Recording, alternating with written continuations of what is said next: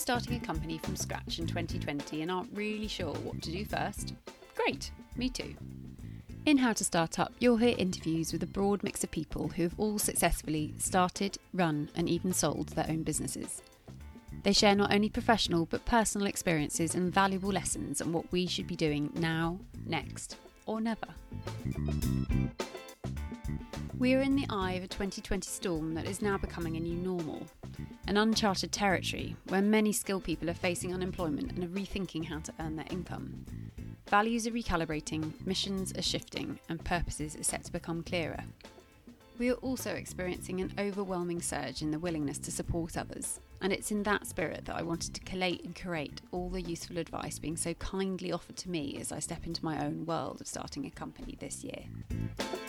Hosted by me, Juliet Fallowfield, founder of PR advisory for startups Fallowfield and Mason, this podcast hopes to bring you confidence, encouragement, and reassurance that you're on the right track.